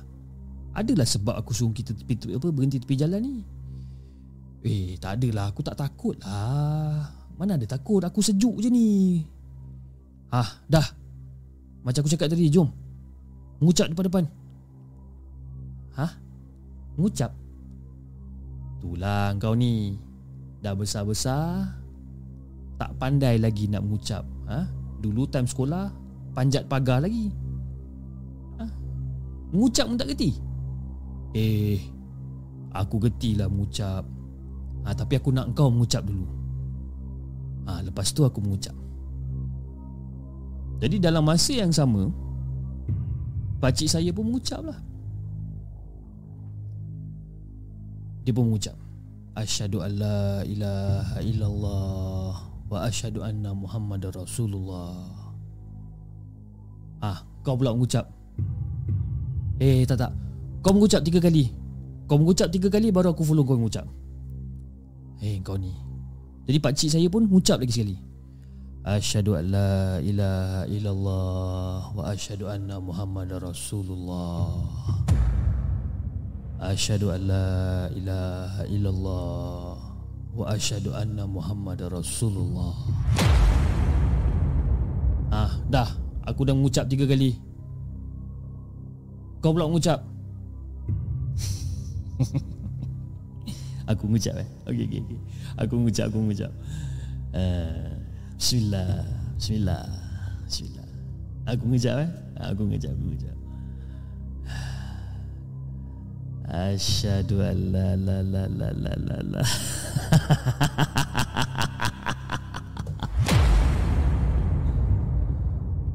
Weh, kau jangan main-main lah benda macam ni. Siapa cakap aku main-main? Asyhadu an la la la la la la la la la la.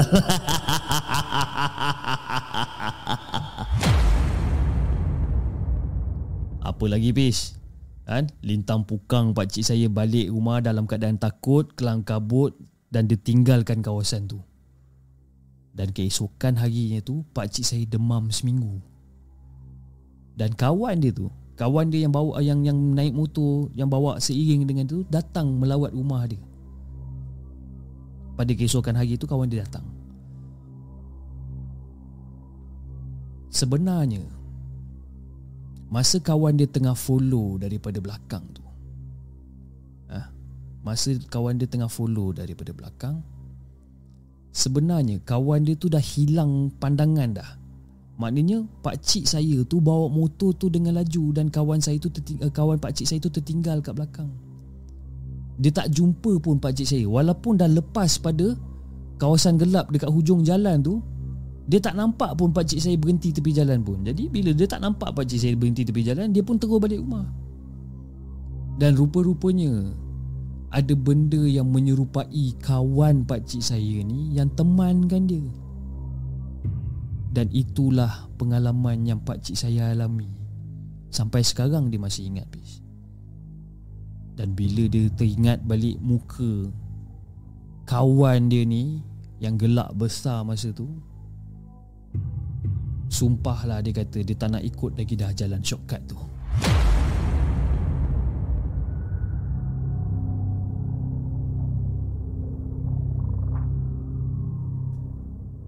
Jangan ke mana-mana. Kami akan kembali selepas ini dengan lebih banyak kisah seram.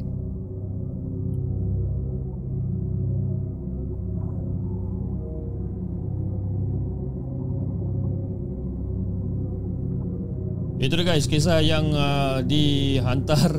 Saya pun tak tahu siapa yang hantar kisah ni Tapi seperti kata uh, rakan kita Makarov Zakif tadi Kita bagikan nama dia Soekarno. Eh Soekarno eh? Ha, kan? Kisah daripada Soekarno dengan kisah dia tentang pakcik dia Dengan kawan pakcik dia yang menuju jalan gelap Ikut shortcut nak balik rumah. Ha, Kau kena kacau kat situ kan? Tapi biasa saya baca tadi pun saya duduk fikir juga kan ni ni lain macam ni cerita dia ni kan. Macam yalah uh, uh, apa dua kali masyadah tu kan kan? Dia baca macam okey boleh ni kan? Kita baca kan. So macam macam dia punya translation pun dia kata uh, macam ada ada ada ada penonton dekat sini ada ada, bagi translation. Kan Makarau Zaki bagi asyhadu Allah kan aku bersaksi tiada tuhan kan? Uh, jadi macam biasalah itu adalah permainan syaitan di mana dia memang takkan mengaku lah yang yang apa benda-benda macam ni kan. Jadi um, bila kena ganggu macam tu memang dia orang suka lah betul kan? Kalau kita kena ganggu macam ni pening juga kepala kan? Jadi saya nak ingatkan lah kepala eh, kepala pula dah. Nak ingatkan kepala buat apa? Nak nak ingatkan kepada anda semua yang tengah bawa motor kan yang tengah kata mungkin abang-abang uh, abang-abang uh, Grab Food abang-abang Food Panda Lalamove kan ataupun siapa-siapalah yang bawa motor malam-malam yang tengah mendengar markas puaka waktu sekarang ni kalau anda nak balik rumah tu hati-hatilah kan. Kalau anda terjumpa siapa-siapa uh, jangan berhenti-berhenti kan. Terus balik rumah. Kan? Jangan buat hal. Okey, Uh, sebelum kita bacakan kisah kita yang terakhir untuk pada malam ini, uh, saya juga ingin mengucapkan ribuan terima kasih kepada semua yang dah hadir pada malam ini. Kita ada lebih kurang dalam 280 orang yang tengah menonton sekarang. Uh, dia punya counter tu naik turun naik turun lah, macam biasalah kan. Ada kadang-kadang 280 dia turun 260 lepas tu dia naik balik 300 ah biasalah tu kan. Dia ada dia macam orang main saham jugalah kan. Kita main Bitcoin kan, main main, main Bitcoin pula dah kata main cryptocurrency ah, dia kadang-kadang naik kadang-kadang turun kan. Terima kasih kepada semua yang hadir pada malam ni terutamanya kepada uh, anda semua yang uh, setia menonton markas puaka setiap malam ya tak jemu-jemu kan tengok muka saya hari-hari kan. Uh, nasib baiklah kan tak jemu kan. Kalau jemu padah jawabnya kan. Uh, Uh, terima kasih kepada Dinos kita, kita ada Muhammad Amin Roslan Kita ada Hafiz Ishak Bedazzle Syami Gaming Siapa lagi nama-nama saya belum sebut ni? Kita ada Daniel 13 Azwani Abu Sama uh, Azwani jangan lupa eh Hantar email kepada kami Di hellosegment.gmail.com Untuk kisah seram anda Untuk dibacakan. Cik Sophia Cik Sophia eh, uh, Kalau anda masih menonton Mungkin anda boleh uh, communicate dengan saya di, di di Discord. Mungkin kita Sebab kita nak sambung balik ni. Kita nak sambung balik cerita Kisah seram yang anda pernah cerita dulu And then uh, kita ada Conspiracy TV, kita ada kita ada Nur Atika Abdul Rahman, Mira Rosdiana, siapa lagi? Kita ada Nana Said, Siaran Puaka. Ah, Siaran Puaka kan. Kepada siapa yang masih belum subscribe ke channel Siaran Puaka, make sure korang subscribe channel Siaran Puaka. Acap situ kan cerita kita ada Faizal selaku moderator untuk malam ni. Thank you so much Faizal. Uh, Faizal ni antara orang-orang kuat di apa di di markas Puaka dia ditugaskan untuk orang kata filter segala cerita-cerita yang disiarkan di markas puaka. Jadi kepada uh, Faizal terima kasih sangat-sangat bro uh, sebab membantu saya dalam orang kata untuk filtration uh, apa cerita-cerita di di markas puaka. Kita ada Kak Nur Zaidah pun ada, kita ada Azli di Closet. Uh, siapa punya nama lagi saya tak sebut. Ramai sangat saya nak jawab kalau saya nak sebut 280 orang ni mungkin sampai pukul 1 2 pagi belum tentu habis kan? Belum tentu habis. Okey. Dan juga tidak uh, tidak lupa kepada member-member baru yang join uh, sebagai Janglot iaitu Ijai Chun. Uh, Ijai Chun terima kasih. Ijai uh, kata uh, menjadi sebahagian daripada uh, VIP members di uh, Markas Puaka. Kita ada Makarov Zakir selama 4 bulan menjadi hantu Jepun. Kita ada Acap si tukang cerita Acap si tukang cerita uh, hantu Jepun and then uh, kepada semua yang telah menyumbang uh, melalui super sticker dan super chat uh, antaranya adalah dari uh, uh, Kak Norida Ayub terima kasih Kak di atas sumbangan uh, super sticker anda daripada Cikgu Nur semoga maju jaya di segmen chip sihat uh, Alhamdulillah uh, kesihatan saya beransur semakin pulih kan Walaupun kata suara saya ni kadang-kadang kata macam macam Ramli Sarip kadang-kadang kan. kadang-kadang je lah kan. Kadang-kadang. Kadang-kadang macam Ramli Sarip. Kadang-kadang dia macam dia, dia keluar macam sajat pun ya juga. Ha, terima kasih Kak Noh di atas eh, Kak Noh pula dah. Cikgu Noh. Ha, Cikgu ni di atas uh, sumbangan uh, melalui super sticker daripada uh, Aziz di, uh, di Closet. Terima kasih di atas sumbangan uh, super stiker anda daripada Noraini daripada Singapura uh, daripada Singapura saya rasa. Singapura. Yes. Daripada Kak Noraini daripada Singapura terima kasih di atas sumbangan super stiker anda. Okay guys, jom kita bacakan kisah kita yang terakhir untuk malam ini. Kisah yang ditulis oleh Fas dengan kisahnya yang berjudul Hantu Tak Bermuka.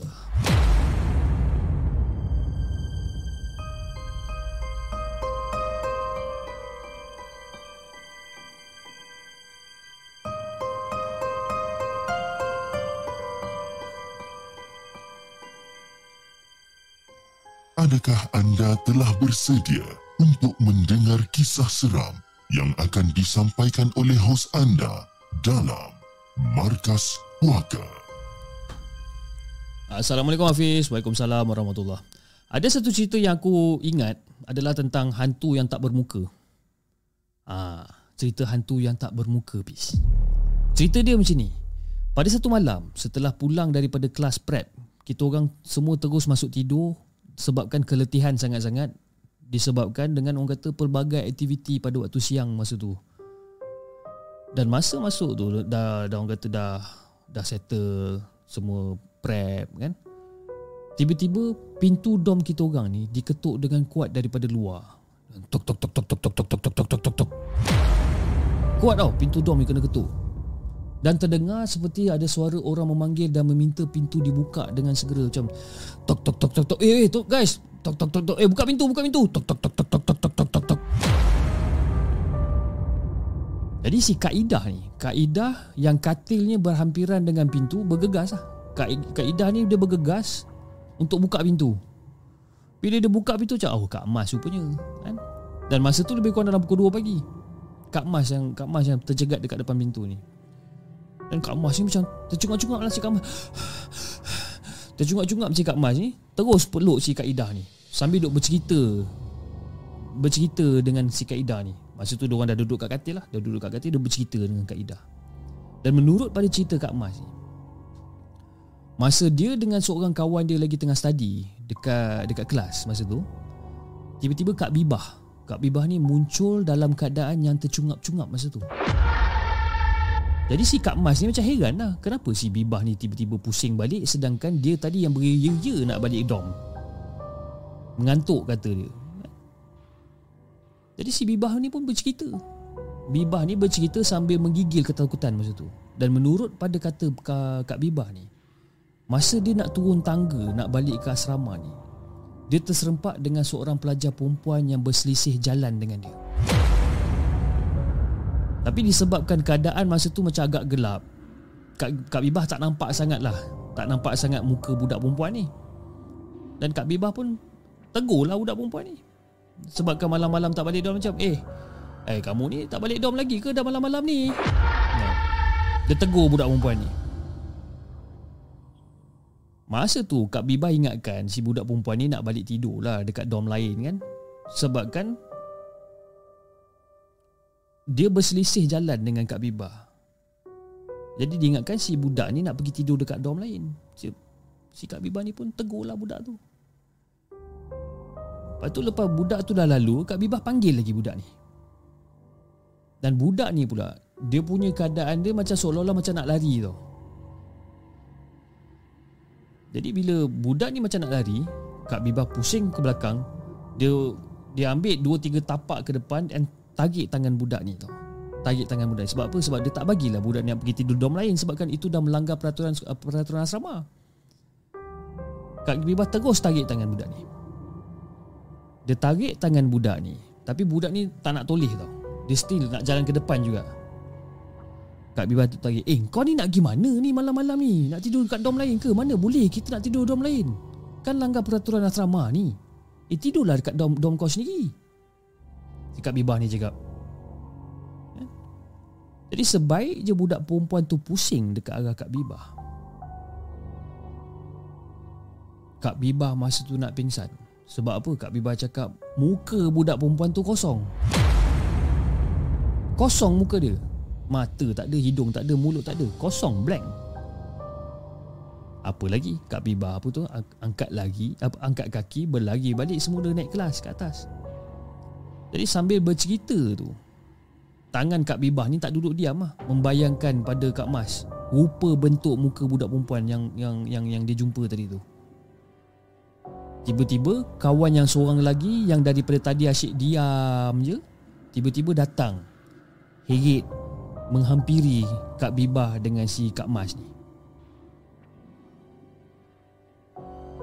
Kawan dia tu nama dia Aisyah. So si Aisyah ni datang lah. Mengesut, esut, esut kursi tu jalan dekat-dekat datang kat si Kak Bibah dengan si Kak Mas ni. Datang. Lepas tu kawan ni tunduk je dah ke bawah kan. Datang. Eh Syah, kau apa hal ni? Datang dekat-dekat ni. Kau okey ke si Kak Mas cakap Kau okey ke Kak Bibah Kak Bibah Kak Mas Tadi Kak Bibah cakap Kak Bibah jumpa orang yang tak ada muka kan Betul tak? Haa Aku nampak budak tu dekat bawah tadi Kau kenapa ni Cah? Tanya soalan pelik-pelik macam ni kan Kak, Kak Biba baru cerita tadi Kau tak dengar ke? Dengar ha. Muka dia macam ni kan Bila si Aisyah tu angkat muka dia Dia kata muka dia macam ni kan Muka si Aisyah tu pun kosong Tak ada apa-apa kat situ ha, Masa tu si Kak Mas dengan Kak Bibah lagi lah masuk dom Tercungap-cungap dorang lagi jadi si kaedah yang kaedah yang dekat dalam dom yang dengar cerita Kak Mas ni.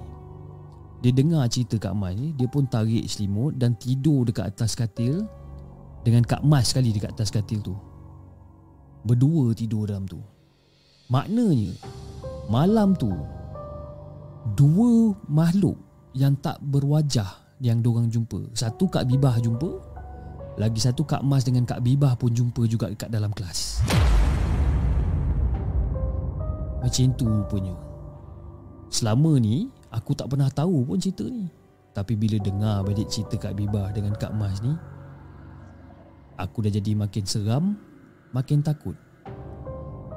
Harap-harap aku tak jumpalah muka yang tak ada tak ada hantu pula dah. Muka yang tak ada eh hantu yang tak ada muka ni.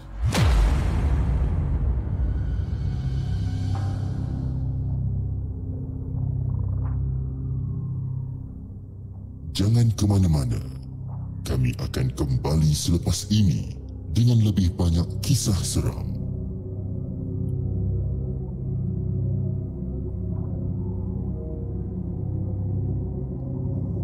Okey guys, itu dia cerita yang terakhir yang dikongsikan oleh Faz, hantu tak bermuka kan. Ha, tiba-tiba dekat uh, penghujung cerita dia, uh, saya cakap apa tadi? Uh, itu makhluk yang bermuka tak berhantu. yang bermuka tak berhantu macam mana pula tu ada ada muka tapi tak ada hantu. Eh?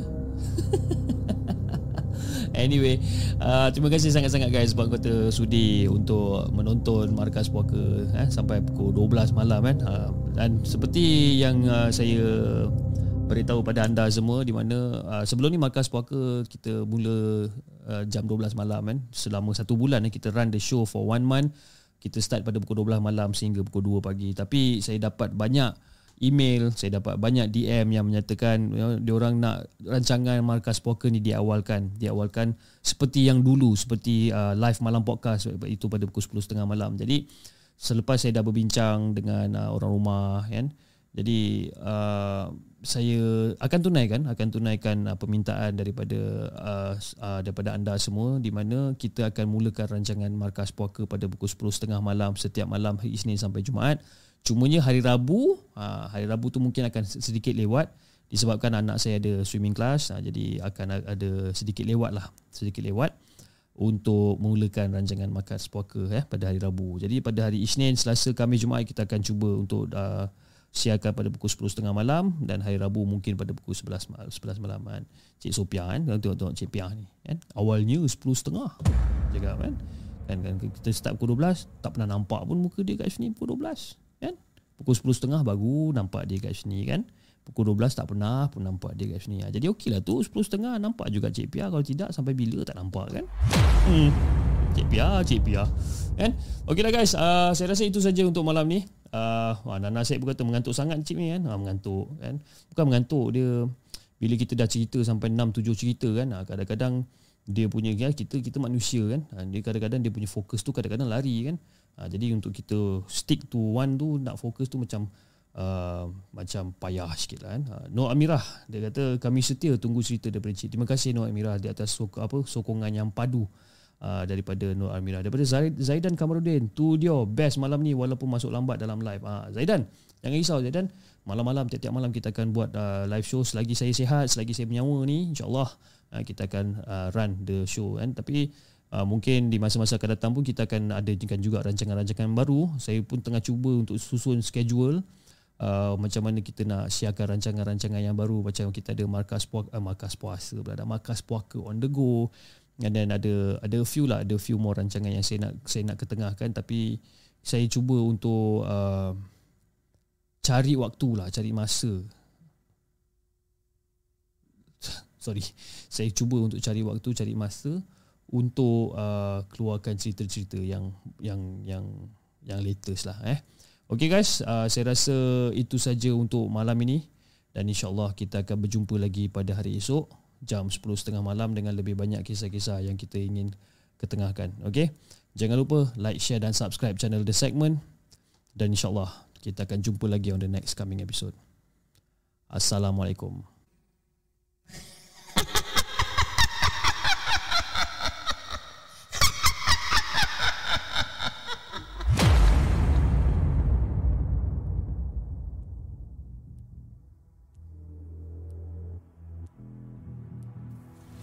Kasih kepada anda kerana sudi bersama kami dalam segmen Markas Puaka, sebuah podcast kisah-kisah seram yang dikongsi dalam channel The Segment. Sehingga kita berjumpa lagi.